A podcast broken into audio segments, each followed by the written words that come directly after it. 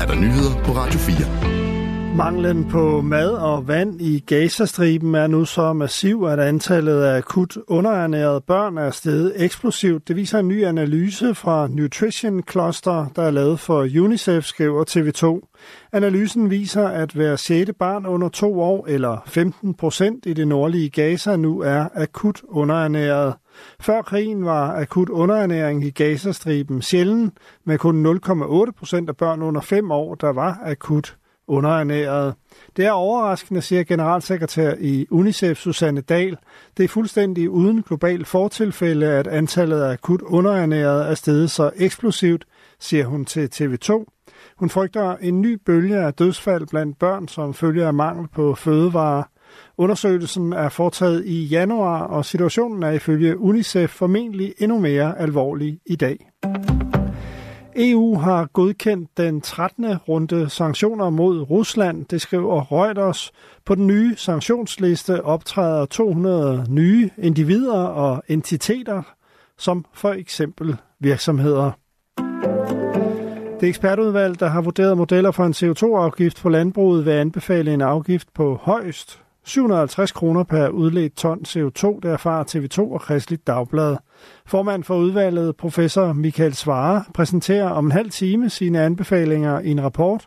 Ifølge T V to har udvalget udformet tre modeller med tre forskellige satser. Den højeste er på syv hundrede og halvtreds kroner, mens de to andre ligger på henholdsvis tre hundrede og femoghalvfjerds og et hundrede og femogtyve kroner per udledt ton C O to. Kristeligt Dagblad erfarer stort set den samme model. I to tusind og enogtyve blev det besluttet, at landbruget skal reducere sin C O to udledning med mellem femoghalvtreds og femogtres procent inden to tusind og tredive. Ifølge tal fra Energistyrelsen kommer enogtredive procent af Danmarks samlede udledning af drivhusgasser fra landbruget. Miljøøkonomisk vismand Lars Gårn Hansen siger til T V to, at en afgift på syv hundrede og halvtreds kroner per ton vil kunne mærkes på C O to udledningen.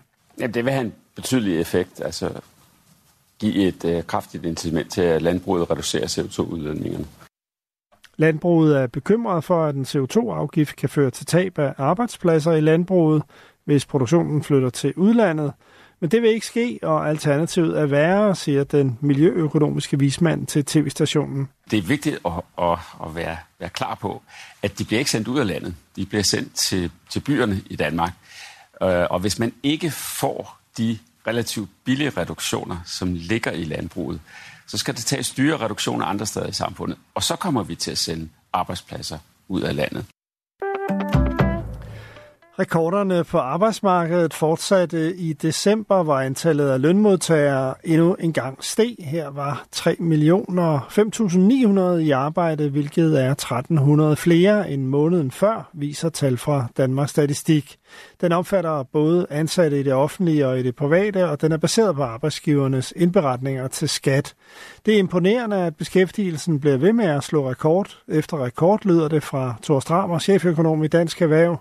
Dagens stærke jobtal sætter en tyk streg under arbejdsmarkedet, har været den helt store positive overraskelse i to tusind og treogtyve, skriver han. Han forventer dog et begyndende fald i beskæftigelsen i år. I januar to tusind og enogtyve var der knap to komma otte millioner lønmodtagere. Siden er antallet steget måned for måned med en enkelt undtagelse i juli sidste år.